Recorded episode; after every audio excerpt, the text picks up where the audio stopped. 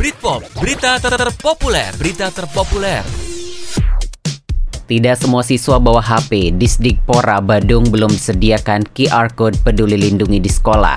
P T M secara terbatas di Badung sudah berlangsung selama kurang lebih tiga minggu, namun sampai saat ini Dinas Pendidikan Pemuda dan Olahraga Badung belum menyediakan Q R Code Peduli Lindungi. Hal itu belum dilakukan lantaran tidak semua siswa di Badung membawa telepon genggam atau handphone. Kendati demikian, dari informasi yang didapat, beberapa sekolah sudah mengusulkan Q R Code Peduli Lindungi tersebut. P L T Kadisdikpora Badung, Made Mandi, tak menampik hal tersebut.